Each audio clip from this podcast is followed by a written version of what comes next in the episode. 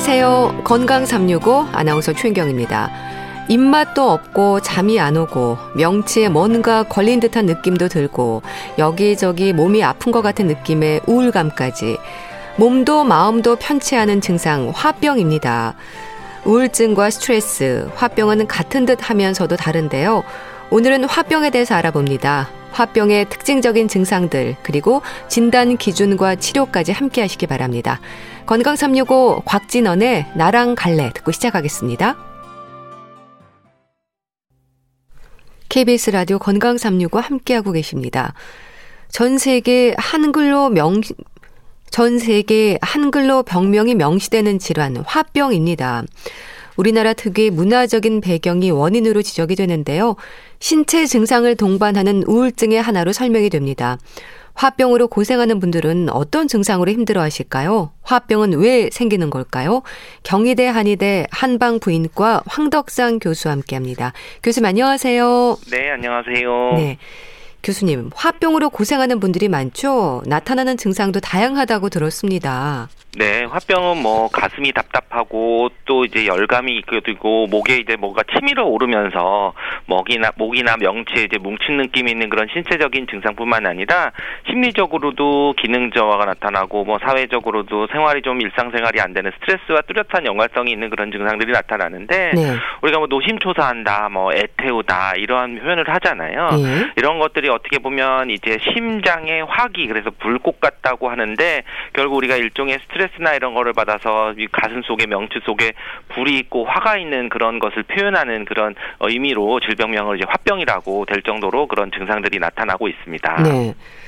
그런 여러 가지 증상들을 동반하는 우울증의 하나가 화병이라고 한다면 구체적인 원인에 대해서는 어떻게 설명이 될까요? 화병은 기본적으로는 이제 스트레스가 누적되어서 나타나는 거기 때문에 원인은 스트레스라고 볼 수 있는데요. 네. 이 화병을 이제 우라병을 이제 늘려서 줄여서 얘기하는 거라고 하는데 결국 이제 분노와 같은 부정적인 감정이 해소되지 못하고 이제 화해 양상으로 폭발하는 증상이 있는 것이 이제 화병이라고 하는 것처럼 이런 억울한 감정이나 이런 감정들을 이제 발산하거나 해소하지 못하고 지속적으로 이제 스트레스를 누적이 돼서 신경적인 화가 나타나는 건데 네. 네. 결국 이런 것은 뭐 어떤 가부장적이거나 또는 어떤 집단 한국의 어떤 전통적인 문화와 밀접하게 관련 있는 그런 분노와 관련돼서 그런 원인이 돼서 나타나는 것이고 네. 이런 것이 뭐 이제 시대는 바뀌고 사회는 바뀌었지만 개인적인 어떤 환경에 의해서 분노 감정을 참지 못하고 이런 경험들이 반복이 돼서 누적이 됐을 때 시민성 반응성 또는 만성 신경적 장애로 나타나는 것이 화병이 됩니다. 네.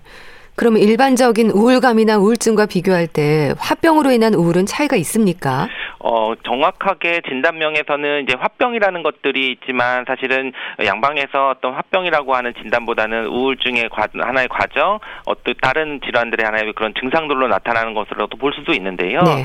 결국 이제 그런 공통점에 있어서는 이제 화병인 분들도 불면이 있거나 뭐 불안하거나 이제 허무한 느낌이나 이런 것들이 우울증과 비슷하게 공통적으로 좀 나타날 수도 있는데요. 네. 그렇지만 이제 차이점은 우울증은 감정이 몸이 건조해지고 환자의 의욕이나 생 행동감이 좀 줄어들면서 오히려 화해라기보다는 화와 반대되는 오히려 체중 감소 또는 뭐 식욕 감소, 뭐 피로하거나 또 흥미나 이런 즐거움이 상실되면서 집중력이나 사고가 감소된다든지 아니면 또 뭐 죽음에 대한 생각이 난다든지 뭐 여러 가지 이런 쪽이라 그러면 예. 화병은 가슴이 답답하고 뭐와 화와 관련되는 그런 증상들이어서 숨이 막히고 얼굴이나 가슴이 열감도 있고 또 억울하고 분한 감정이 있고 또는 사소한 일에도 화가 나거나 분노가 치밀어 오르는 오히려 양적인 그런 증상들이 나타나서 예. 분명히 이제 우울증과는 조금 차이가 있는 어, 다른 점이 나타나고 있습니다. 네. 스트레스와 효과는 어떻습니까? 어, 스트레스는 물론 이제 뭐 여러 가지 원인이 될 수 있는 거고 스트레스가 오랫동안 누적이 되면 화병으로 나타나는 것인데요. 그렇지만 이제 스트레스라고 하는 것은 꼭 우리가 억울하거나 이런 감정 때문에만 나타나는 게 아니라 네. 사실은 모든 감정적인 것 때문에도 스트레스를 느낄 수도 있는 거거든요. 너무나 뭐 완벽하려고 그러고 너무나 친절해야 되려고 웃다 보고 또 어떻게 보면 좋은 상사, 좋은 주변에 있는 환경으로 인한 그런 우리가 칠정이라고 하는데 뭐 희노우사 비공경해서 뭐 기쁘거나 슬프거나 어떤 다양한 감정들이 너무 스트레스로 받을 수가 있는 반면에 네. 화병은 주로 이제 화와 관련되는 그런 증상들이 나타나서 어, 스트레스는 초기에 어떤 두통이나 뭐 수면 장애, 위장 장애, 집중력 저하 이런 것들이 좀 나타나지만 오히려 화병들은 그와 반대되는 이유가 화와 관련되는 그런 것들이 좀 오래 스트레스가 지속이 돼서 울화병으로 나타나는 그런 경향을 볼 수 있습니다. 네. 근데 이 화병이 우리나라의 문화적 특성으로도 지적이 되지만요. 그럼 우리가 흔히 말하는 분노 증후군과는 어떻게 또 비교가 될까요? 그렇죠. 우리가 화병도 일종의 분노 증후군이라고 얘기를 할 수 있습니다. 네. 결국은 이제 뭐 딱 구별이 완벽하게 되는 건 아니고 화병을 인식을 할 때 화병을 이제 한국 이름을 붙인 거고 일종의 분노 증후군으로 하나로 볼 수가 있기 때문에 그렇지만 이제 분노를 억제시켜서 생기는 그런 스트레스나 이런 것 때문에 분노 증이 정확히 오는 거기 때문에 화병은 어떻게 보면 이제 스트레스로 인한 분노와 관련되는 정확한 기준이나 범주가 좀 어, 모호하게 나타나는 경우들이 있을 수가 있고요. 네. 그렇지만 이제 어, 분노 증후군도 또한 어, 명확하게 어떻게 진단이 되는 것보다는 분노 이런 현상들과 관련돼서 나타났을 때 다른 원인 질환이 있고 그것과 연관돼서 분노로 나타나거나 이런 진단이 되는 경우도 있어서 네. 좀 아직은 그렇게 명확하게 어떤 정확한 진단 기준이나 범주가 묘사되고 있지는 않지만 네. 분노와 관련되는 그것이 좀좀 어, 제어가 안 되고 뭔가 폭발적으로 나타날 때 그런 화병으로 진단하기도 합니다. 네. 대 교수님, 화병에 시달리는 분들은 그러니까 감정을 억누르고 쌓이고 또 이런 것들이 심해지는 것 같은데요. 이게 오랜 세월 묵은 감정이 드러나는 걸까요? 그러니까 말하자면 분노의 감정이 화인 건가요? 그렇죠. 우리가 화라고 하는 것은 심장의 기운들을 화라고도 얘기를 하고 또 화의 기운들이 분노처럼 활활 타오른다고 하는 건데 예. 어 생리적으로 한다면 우리가 뭐 에너지라고도 볼 수도 있고 인체 활력을 느낄 수도 있고 에너지를 공급하는 그런 원동력이라고 볼 수 있는 것이 심장의 화기라고 볼 수 있는데 이런 것이 과잉돼서 오히려 조절되지 못할 때는 감정적으로 과항진되거나 뭐 짜증이 난다든지 또는 화가 난다든지 가만히 안정 안정되지 못하고 좀 침착하지 못하든지 이런 것들이 나타나는 것이 이제 병의 병적인 그런 화로 볼 수 있는데요. 네. 결국 이제 화라는 것이 나쁘다기보다는 이런 것이 병적으로 나타나고 뭔가 해소되지 못했을 때 다른 신체적인 증상이나 정신적인 증상을 나타내는 것이 화병이 되는 건데요. 그래서 이런 것들을 이제 한의학에서는 변증을 했을 때 간기 어, 화병 중에서도 오장육부의 그런 기혈에 따라 간기울혈이라고 하는데 네. 결국 이제 간기울혈이니까 우리가 간의 기운들이 울체되어 있다 이렇게 또 표현을 해서 가장 많이 억울하다 또는 뭐 간 기운이 소통이 못 된다 이런 증상으로 나타날 수도 있고 네. 또는 이제 뭐 심신불교라 그래서 심장과 신장의 기능이 뭔가 원활하지 못해서 뭔가 그런 물과 불의 균형이 깨져서 화병이 나타날 수도 있고 또는 이런 화병들이 이제 허증이라 그래서 몸의 체력이 떨어지면서 진짜 열은 아니고 가짜 열처럼 나타나는 것들에 그런 화기가 돼서 우리가 말은 화병이라는 단어를 쓰고 화라는 단어를 쓰지만 그런 것이 여러 가지 나타나는 증상들에 따라서는 한의학에서는 조금 구별을 하면서 변증을 하고 치료를 하고 있습니다. 예. 가장 많이 보이는 증상이 뭘까요? 네, 가장 이제 신체적인 증상과 감정적인 증상이 두 가지가 다 나타나는 것이 이제 화병의 그런 증상이거든요. 예. 어, 앞에서도 말씀드렸지만 우울증이 약간 정신적인 장애에 좀 더 가깝다면 화병은 정신적인 것뿐만 아니라 신체적인 것들이 나타나는데 신체적인 그 핵심적인 네 가지 증상이 가슴이 답답하고 예. 열감이 있고 그리고 그 열감이 위로 치밀어 오르고 또 이제 목이나 명치에 뭔가 뭉친 덩어리가 있는데 이런 것들이 이제 어, 네 가지 중에 세 가지 이상이 있을 때는 화병이 어, 의심이 되는 그런 신체적 증상이라고도 하고요. 그리고 여기에 이제 그런 핵심적인 그런 심리 증상도 같이 나타나야 되는데 네. 억울하고 뭐 분한 감정을 자주 느끼거나 또 우리가 마음에 응어리 한 이런 게 뭔가 답답하거나 이런 것들이 좀 나타나고 이런 것뿐만 아니라 뭐 우울증과 다르게 다른 어, 다양한 그런 신체 증상들이나 뭐 피로하거나 불면이거나 뭐 목에 답답하고 느껴지는 여러 가지 증상들 또는 뭐 심하게는 손발이 또 차가운 그런 수족 냉증을 같이 호소하는 분들도 있어서 네. 그 외에 여러 가지 증상들이 또 같이 나타날 수 있습니다. 네. 때로 공황 장애를 의심하기도 하겠어요. 어 아무래도 이제 여러 가지 증상들이 나타나기 때문에 공황 장애도 또 의심을 해볼 수 있는데요. 네. 근데 물론 이제 그 증상에서는 차이가 나타납니다. 공황 장애는 이제 갑자기 극도의 불안과 어, 두려움을 느끼는 그런 불안 장애 일종이거든요. 네. 그렇기 때문에 갑자기 이제 불안 초조 또는 뭐 죽을 것 같은 공포감이 느끼지만 물론 이제 가슴이 답답하거나 어지럽거나 손발이 저리거나 이런 것들이 나타나지만 네. 기본적으로는 이제 극도의 불안감인데 화병은 오히려 이제 뭐 그 화가 치밀어 오르고 뭔가 화가 나고 하는 거라서 증상에서는 이제 조금 다른 차이가 좀 날 수가 있습니다. 네. 근데 이제 화병이 이제 본인이 어 화병 환자분들은 자기가 이제 어 내가 답답하고 뭔가 화가 정말 어, 컨트롤이 안 되는구나 하는 화병을 하고 인식을 하고 방문하는 경우가 많기 때문에 네. 어 공황장애가 조금 차이가 있을 수 있습니다. 네.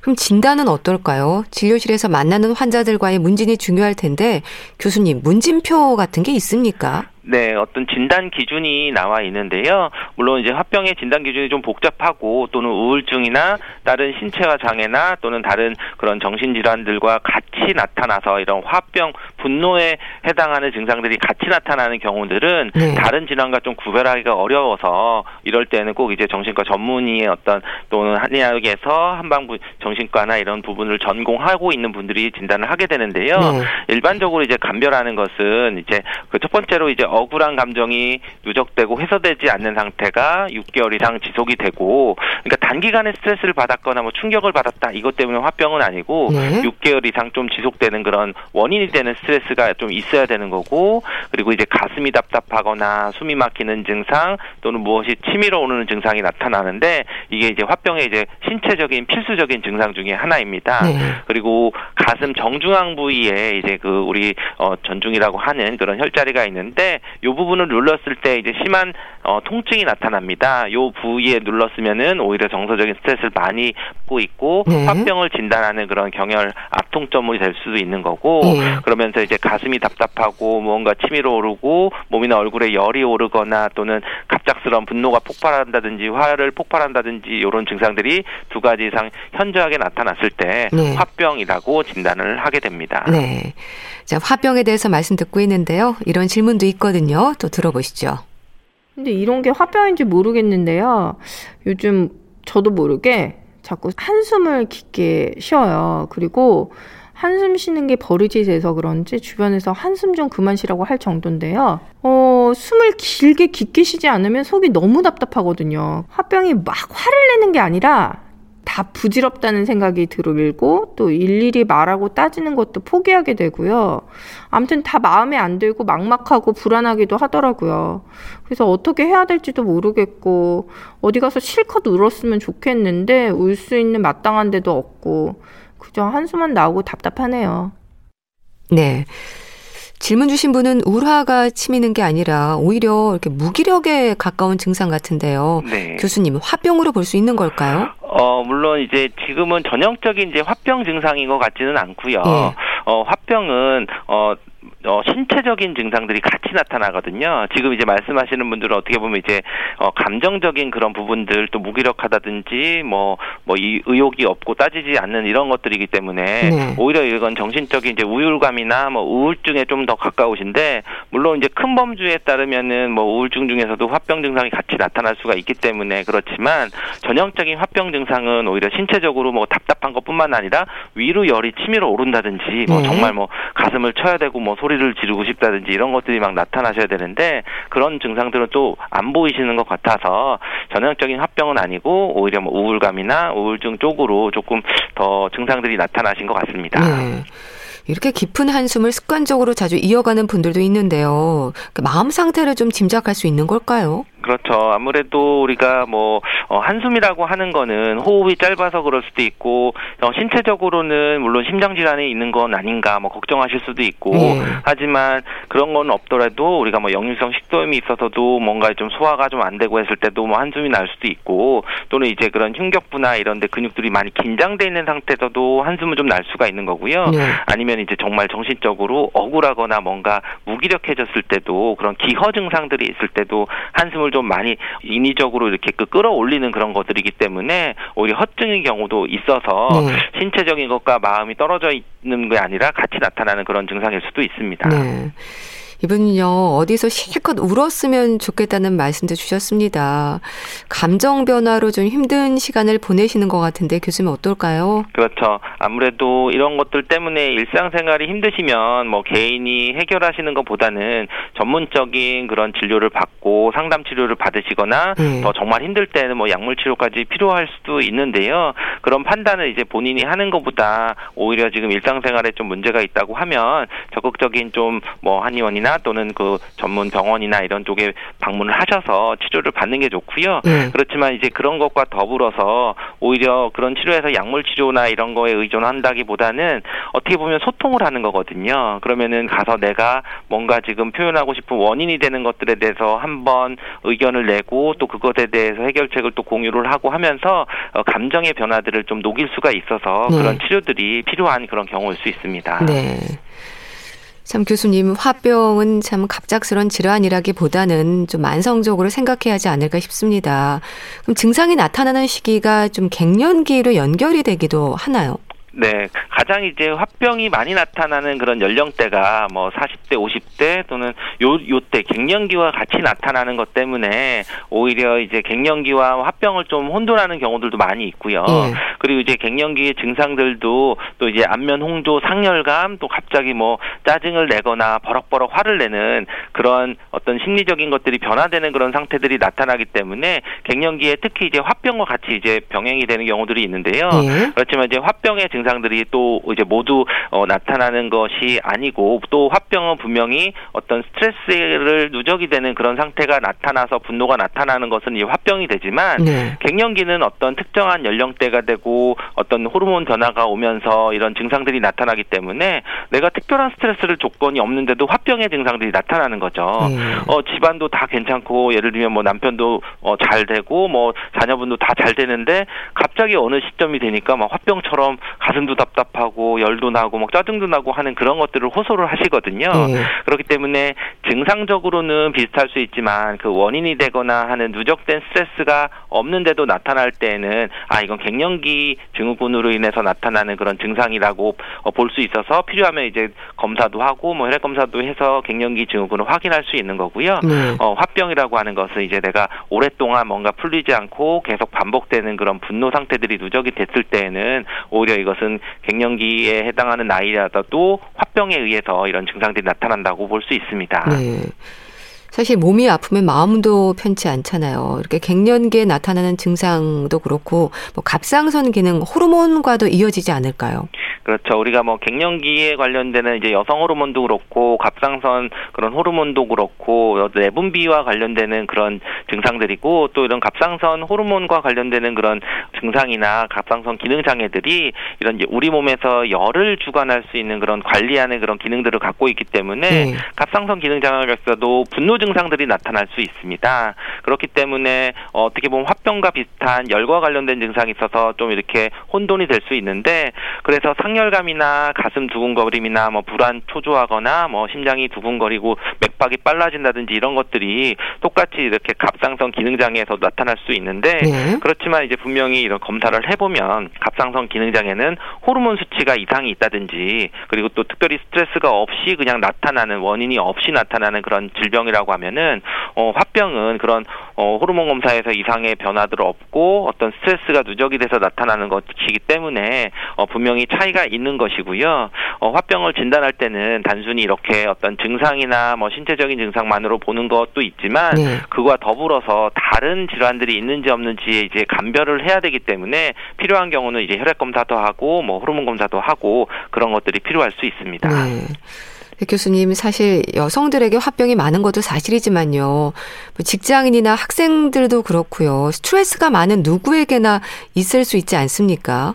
그렇죠. 이제 의학적이나 통계에서 주로 이제 화병을 보면 물론 여성의 질병으로 파악이 되고 주로 이제 그 누적된 억압이 증상이 발현되는 시기가 40에서 50대 여성에게 많이 나타나는 병으로 인식이 되고 있는데요. 예. 물론 이런 것은 이제 기존의 어떤 사회적 활동이 제한됐고 뭐 가정적의 어떤 시집살이라든지 이런 한국 여성의 특수한 그런 환경에서 이제 익숙한 그런 질병이라고 보고 있지만 사실은 좀 환경이 좀 바뀌고 오히려 남성에게도 그런 그런 화병이 많이 나타날 수도 있고 또는 이제 남녀 차이도 있지만 본인의 어떤 체질이나 또는 뭐 그런 생활 습관에 따라서 스트레스를 대처하는 능력이 어, 적절하지 않고 오히려 제대로 풀지 못하고 계속 이렇게 누적이 되면 남녀노소에 상관없이 나이의 차이에 상관없이 또는 남녀의 구별 없이도 다 화병이 나타날 수 있는데요. 예. 그래서 이제 화병이 잘 걸리는 그런 사람들을 보면은 이제 너무 참기만 하고 자기 감정을 이제 적절히 표현하지 못하고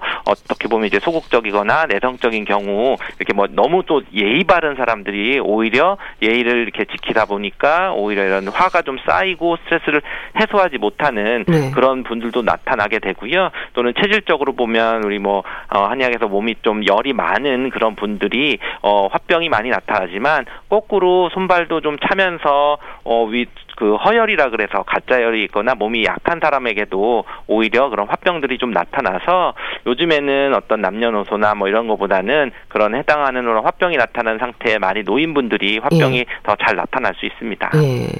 이 화병을 우라병이라고도 하잖아요. 기의 흐름이 문제라는 건가요? 그렇죠. 우리가 뭔가 기가 막혔다 이런 표현을 하죠. 억울하다, 예. 어, 기가 차다 이런 얘기를 하지만 어, 물론 명확하게 기의 그 실체를 알려주기보다는 우리 몸에 서 뭔가 느껴지는 그런 부분들이 순환이 되거나 하는 것들이 기회작용이라고 볼 수 있는데요. 뭔가 스트레스를 잘 풀고 기분이 어, 한 곳에 머물러 있지 않고 변화를 잘한다면은 기의 순환이 잘 되는 거지만 화병의 유형 중에 간기울결이라 그래서 간의 기운이 보통 순환을 잘 시켜줘야 되는데 그런 것들이 이제 억울하게 울결되고 화병이 되면은 가장 많이 그런 변증에서 나타나는 그런 화병의 그런 변증 상태로 나타나게 되고요. 네. 그리고 이제 심신불교라 그래서 심장과 신장의 기운이 서로 이제 만나지 못해서 위로는 불이 뜨고 불에 해당하는 기운이 뜨고 밑으로는 차가운 그런 기운이 남아 있으면은 오히려 우리 위아래 순환이 잘 안 돼서 그런 화병이 나타나기 때문에 어떤 우리 기가 부족한 것보다는 뭔가 물, 뭉쳐 있고 순환이 잘 안 되는 그런 상태들을 우라병이 나타나는 그런 기의 그런 작용으로 볼 수 있습니다. 네. 그럼 화병을 다스리는 방법이랄까요? 한의학에서는 어떤 치료가 진행이 되나요? 네, 한의학에서는 어떤 신체적인 증상과 정신적인 증상을 두 가지를 좀 원인에 따라서 변증을 하고 그것에 따라서 가슴에 뭉친 기를 풀어주면서 또는 위에 올라간 화를 내리면서 아래 위에 그런 어, 순환을 시켜주고 또 담음이라 그래서 노폐물들을 좀 없애면서 신경을 안정시켜주는 방법을 쓰는데요. 네. 아까 말씀드린 간기울결이나 심신불교라든지 있다든지 또는 뭐 허열이 있다든지 담음을 없어진다든지 이런 곳을 변증을 해서 그것은 이제 단순히 화병이 있는 환자들의 어떤 다른 증상들을 어, 문진을 통해서 변증을 통해서 치료를 하고 있습니다. 네. 뭐 한약이 처방이 됩니까? 어떤 약제가 좀 쓰이나요? 네, 대표적으로 뭐 어, 화병에 대한 대표 처방이 이제 분심기음이라는 처방이 있는데요. 네. 결국은 이제 어, 울체된 것을 풀어주고 마음을 좀 편안해주게 되면서 어, 차가운 것과 시원한 이런 기운들이 잘 순환이 되는 그런 분신기음이라고 하는 것이 순환을 잘 시키는 그런 대표 처방이 되는 거고요. 네. 어, 위로는 열을 내려주고 밑에서는 좀 따뜻하게 데워서 이게 우리 몸에서 전신적으로 순환이 되는 그런 약재들이 어, 쓰여지고 있습니다. 네. 뜸과 침은 어떨까요? 또 효과가 있습니까? 네, 그렇죠. 이제 침이 가장 우리 몸에서 효과를 할때 기를 돌려준다, 뭐 뭉친 거를 풀어준다 이런 것처럼 기를 순환시켜주고 균형을 가져오는데 가장 효과적인 치료 방법이 또 이제 침 치료가 되겠습니다. 네. 그래서 이제 한의학에서 치료는 기는 기를 움직일 때는 혈이 따라오고 화를 움직여서 담이나 이제 노폐물들을 좀 없애준다고 해서 우리가 기혈 통로에 이제 담음이라고 하는 찌꺼기가 없애주는 그런 쪽의 치료를 하게 되는데요. 그렇기 때문에 우리가 긴장도 좀 완화를 시켜주고 뭔가 어, 가슴에 뭉쳐 있는 것들도 좀 풀어줄 수 있는 그런 어, 치료가 이제 침 치료가 되고 있습니다. 네. 도움이 되는 지압법도 좀 있다고 들었습니다. 알려주세요. 네, 우리가 어 가슴치기라고도 할 수 있는데요. 예. 우리가 어 양쪽 그 가슴에 그 젖꼭지 사이에 중앙에 선 중앙을 해서 혈자리 이제 뭐 예전에는 전중이라고 그랬고 단중이라고 하는 혈자리가 있는데 이 부분을 눌렀을 때 이제 굉장히 통증이 있거든요. 어떻게 보면 이제 가슴에 있는 그런 뼈 사이에 이렇게 눌러보다 보면은 한 정중앙 부위가 어 유독 손만 대도 많이 아픈 분들이 있으면은 화병이 좀 더 이제 심한 증상들이 있는 그런 진단법도 되고 또는 이런 치료 혈자리도 되는데 예. 이런 부분들이 굉장히 굉장히 아프기 때문에 너무 꾹꾹 누르는 거기보다는 살살 어떻게 보면 이제 좀 풀어준다는 느낌으로 좀 손을 대고 있다든지 뭐 한 10초 정도 있거나 아니면 좀 잘 모르겠으면 너무 세지 않게 좀 가슴을 이렇게 좀 두드리는 그런 가슴치기를 하는 것처럼 네. 했을 때 오히려 이쪽으로 뭔가 이완이 되고 음. 좀 순환도 되면서 어 그런 스트레스를 좀 해소하는 방법이 될 수 있습니다. 네. 자, 교수님, 누구에게나 있을 수 있는 화병을 예방하는 방법 어떤 조언을 주실까요? 네, 화병을 예방하는 것은 스트레스를 잘 해결하는 본인의 방법을 찾는 것이 중요합니다. 사실 스트레스를 누구든 받지 않을 수는 없는데 그 스트레스에 대해서 본인이 어, 그 스스로 해결할 수 있는 방법 또는 뭐 운동을 한다든지 또는 어디 가서 어, 수다를 떤다든지 아니면 자기만의 방법을 통해서 그 스트레스를 어, 해결할 수 있는 방법을 꼭 찾는 것이 중요하고 네. 그리고 또 만약에 그런 스트레스를 받아서 화가 난다고 하면은 화를 좀 잘 내는 방법도 중요합니다. 너무 어, 참는 것보다는 너무 분노를 억압하는 것보다는 어, 적절하게 오히려 좀 긴장을 좀, 좀 잠깐 시간을 멈췄다가 오히려 좀 적절한 수준에서 화를 좀 내면서 그런 오히려 화를 소통시켜주는 그런 것들이 어, 오히려 이런 화병들을 예방하는 방법일 수 있습니다. 네, 알겠습니다. 자, 오늘은 화병에 대해서 자세히 알아봤는데요. 경희대 한의대 한방부인과 황덕상 교수와 함께 했습니다. 말씀 감사합니다. 감사합니다. KBS 라디오 건강 365 함께 하고 계신데요. 엘튼 존과 찰리 푸스가 부르는 After All 듣고 다시 오겠습니다.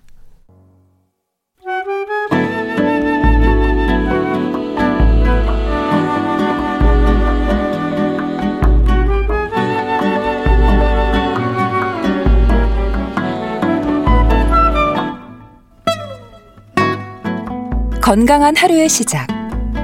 KBS 라디오 건강 365 최윤경 아나운서의 진행입니다.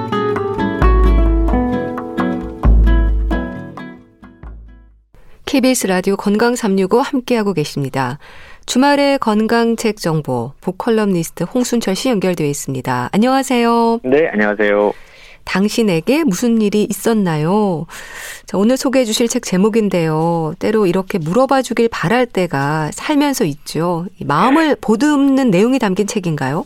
네, 사실은 저도 이 책의 제목만으로도 되게 위안이 되더라고요. 네. 음, 말씀하신 것처럼, 아, 누군가가 나에게 어떤 힘겨운 상황일 때 이렇게 물어준다면 얼마나 위안이 될까라는 생각을 해봤는데요. 네. 최근요, 내면의 상처와 트라우마로부터 벗어나는 10번의 대화가 기록된 책입니다. 몇 년 전에 오프라 윈프리 너무나 유명한 분이시잖아요. 네. 어머니가 살 날이 얼마 남지 않은 상황에서 어머니의 방에 가서 몇 시간째 TV만 보고 있었다라고 고백을 아, 하고 있습니다. 사실은 어머니와 보내는 마지막 순간이 될지도 모른다는 생각 때문에 먼 거리를 날아왔는데 정작 어머니와 단 둘이 있다 보니까 도대체 무슨 이야기를 해야 될지 음, 네. 아무 말도 생각나지 않았다라는 고백을 했는데요. 세계적인 스타부터 정치인, 범죄자까지 수천 명과 정말 정감 있는 대화를 나눠왔던 토크쇼의 여왕이라고 불렸던 오프라 윈프리가 죽음을 앞둔 정작 본인의 어머니 앞에서 한마디도 꺼내지 못했던 이유가 무엇일까? 음. 사실 이 책에 그 이유가 소개가 되고 있는데요. 오프라 윈프리와 오프라 윈프리 어머니 사이에 무슨 일이 있었던 걸까? 사실 이미 세상에 널리 알려진 것처럼 경제적인 능력이 없는 미혼모에게서 태어난 오프라 윈프리는 생애 첫 6년 동안 할머니 손에서 자랐다고 그러죠. 네. 그러면서 매를 맞고도 미소 짓는 아이로 자랐다고 그럽니다. 음. 그리고 그 이후에 서로 떨어져 사는 엄마 아빠 사이를 오가면서 성장을 했어요. 상황이 어떻겠습니까? 사실은 그 어느 쪽에도 뿌리를 내릴 수 없는 상황이었거든요. 그래서 오프라 윈프리는 자신의 어린 시절을 기억하면 늘 괴로웠고 사랑받는다고 느낀 적이 없었다. 음. 그리고 내가 그저 부모의 짐이라고 느껴졌다라고 고백을 했습니다. 이 오프라 윈프리에게 인생의 모든 불행을 관통하는 근원적인 트라우마는 결국 사랑받지 못한다. 라는 감각으로 요약이 되는데요. 오늘 소개해드리는 당신에게 무슨 일이 있었나요? 이 책의 저자가 바로 오프라 윈프리입니다.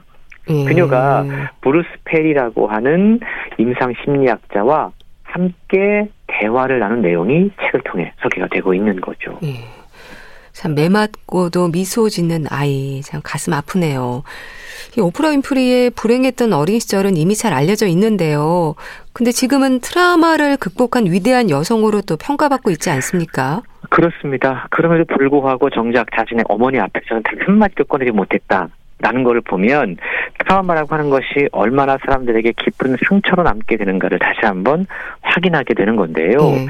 최근 오프라 윈프리가 정신건강 및 신경과학 분야에서 활발하게 활동하고 있는 브루스 디 페리 박사와 나눈 대화를 담고 있습니다. 네.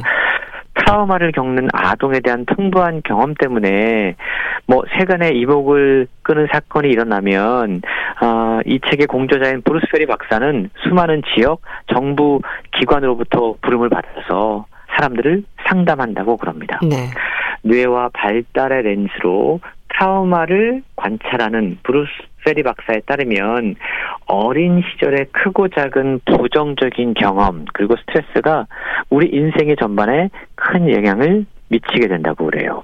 특히 부모에게서 안정적인 애정과 돌봄을 받지 못하고 심지어 학대나 방임을 경험한 아이는 자신의 가치와 자격에 대한 기준을 정하지 못한다고 그럽니다. 네. 이렇게 되면 성장하면서 자기 욕구를 억누르게 돼요. 계속해서 남들에게 순응하게 됩니다. 네. 내 맞고도 미소 짓는 아이로 자라게 되는 거죠. 그리고 어려운 도전이나 불편한 상황에 직면하게 되면 습관적으로 회피하게 되고요. 타인과의 관계를 맺거나 유지하는 것도 힘들어 한다고 그럽니다. 이런 수능적인 성향은 피할 수 없는 위협이나 스트레스를 겪은 사람에게서 나타나는 대처 기제인 해리 반응 이게 성격의 특성으로 발전한 경우라고 그러는데요. 아, 예. 오프라 윈프리도 가만 그녀의 인생을 들여다보면 바로 이러한 성향으로부터 벗어나는데 제법 오랜 시간이 걸렸다라는 거죠. 그리고 그럼에도 불구하고 결국 어머니와의 그 마지막 관계는 풀지 못한 숙제로 남겨뒀던 겁니다. 네. 트라우마를 회복하는 일이 참 쉽지 않은 문제라는 걸 다시 한번 느끼는데요. 오프라 윈프리도 아주 오랫동안 힘들었다는 고백인데 오프라 윈프리와 트라우마를 학문적으로 연구하는 브루스 페리 박사와의 대화 어떤 얘기들이 오갔을까요? 참 진지한 대화 그리고 뭔가 우리의 무릎을 치는 대화들이 오가고 있습니다. 특히 아이 자녀를 키우는 분들에게 너무나 통찰력 있는 메시지를 선사하고 있는데요. 네. 이 오프라 윈프리가 트라우마를 주제로 아동 정신 의학자인 페리 박사와 나눈 이야기를 나누게 된 건 30년 전이라고 그래요. 아. 그러니까 30년 전에 이 페리 박사는 뇌과학을 공부하고 정신의학에 뛰어든 젊은 연구자였습니다. 근데 그때 다른 사람들은 별로 관심이 없는 아동기 트라우마를 집중적으로 붙잡고 씨름하던 시절이었다고 그래요. 네. 그래서 오프라 윈프리가 자신에게 있는 이 아동기의 상처를 뭔가 좀 그 문제를 해결하기 위해서 페리 박사에게 먼저 손을 내밀게 됩니다. 네. 그러고 만나게 되고 오랜 기간 동안 트라우마와 치유에 대해서 각자의 자리에서 치열하게 고민한 걸 함께 나눴고 이 책의 지난 30년 동안의 그 긴 대화가 10개의 챕터로 압축돼 소개가 되고 있는 건데요. 예를 들자면 트라우마가 우리 뇌와 몸에 작동하는 방식은 무엇인지, 음. 트라우마를 일으키는 개인의 다양한 경험들은 무엇인지, 또 트라우마가 세대를 넘어서 대물림되는 그 역사적인 이유는 무엇인지, 또 우리가 위협에 맞서게 되면 뇌는 어떠한 반응들을 보이는지 예. 이런 이야기들이 소개가 됩니다. 그리고 이러한 문제를 어떻게 치유할 수 있을 것인가에 대한 질문에까지 이어지게 되는데요. 우리 각자가 이 회복 탄력성을 기르기 위해서 어떤 노력들을 해야 될지, 예. 또 개인의 노력도 중요하지만 교육이라든가 보건 시스템 같은 사회적 차원에서 트라우마를 다루기 위해서 무엇이 필요한지, 요즘 같은 고립과 단절의 시대에 우리는 얼마나 더 취약해지고 있는지 그리고 트라우마로 인한 상처를 어떻게 하면 지혜로 바꿀 수 있는지 이런 주제에 대해서 진지한 대화가 펼쳐지고 있는 거죠. 네.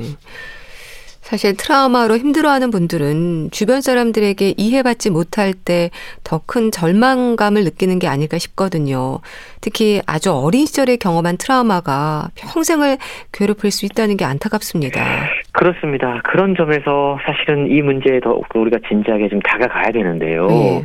저자들은요, 우리가 기억해야 되는 가장 중요한 사실은 어린 나이에 트라우마를 경험하면 그 영향을 받아서 형성된 특정 믿음과 행동이 평생 지속될 수 있다는 음. 점이라고 그래요. 네. 예를 들어서 아이가 학대를 경험하면 아이의 뇌는 자신에게 학대를 가한 사람의 특징을 기억합니다. 머리칼 색깔, 말투 같은 것들로 그걸 기록하는 거죠. 예. 그리고 자기가 학대 받았을 때 주변 배경이 어땠는지, 어떤 음악이 들렸는지 이런 것들, 그때의 상황들을 공포의 감각과 연결시킨다고 그래요. 그리고 이렇게 만들어진 복잡하고 혼란스러운 연상은 오랫동안 행동에 영향을 미치게 되는데요. 네. 예를 들어서 아주 오랜 세월이 흘러서 어른이 됐어요. 근데 어느 레스토랑에 갔는데 자기를 내려다보면서 주문을 받는 사람이 갈색머리 웨이터입니다. 음. 이게 예전에 자기를 학대했던 사람과 연상작용을 일으켜서 공황 발작을 일으킬 수도 아. 있는. 그러니까 우리가 논리적으로 잘 이해가 되지 않지만 연상작용이 이렇게 무서운 거라는 거죠. 네. 과거에 대한 확고하게 남아있는 인지적인 회상은 없어요. 공황 발작은 이전의 경험과는 무관한 뜬금없는 일로 느껴지고 해석되는 겁니다. 네. 그런데 우리가 보통 이렇게 상대 이해할 수 없는 행동이나 태도를 보면 어떻게 반응을 하죠? 우리는 보통 이렇게 얘기합니다. 네. 넌 대체 뭐가 잘못된 아. 거야? 그런데 이 책은요, 그 문제에 대한 답을 찾고 싶다면 질문을 바꿔야 된다라고 이야기를 해요. 그 질문이 바로 이 책의 제목인데요. 당신에게 무슨 일이 있었나요? 란 네. 질문으로 바꿔야 된다라는 겁니다. 네. 정말 넌 대체 뭐가 잘못된 거야? 이런 말을 들으면 말을 하려다가도 입을 닫게 될 것 같아요. 그렇습니다. 이 페리 박사는요, 사람들에게 어떤 진단명을 붙이고 처방을 내리기 전에 그들이 어떤 환경에서 태어나고 자라고 살아왔는지 그리고 그러한 환경들이 그들의 뇌에 어떠한 영향을 미쳤는지 이런 것들을 확인해야 된다라고 이야기를 해요. 예. 역경과 스트레스에 부딪힐 때 완전히 무너지지 않도록 도와줄 수 있는 최소한의 안전망은 있는 건지 그런 관계는 있는지 각자의 삶의 역사를 분명하게 들여다 봐야 된다라고 이야기를 하고 있는 건데요. 이것이 바로 이 책이 당신에게 무슨 일이 있었나요? 라고 질문의 방향을 바꿔야 한다라고 강력하게 믿는 이유라는 겁니다. 네.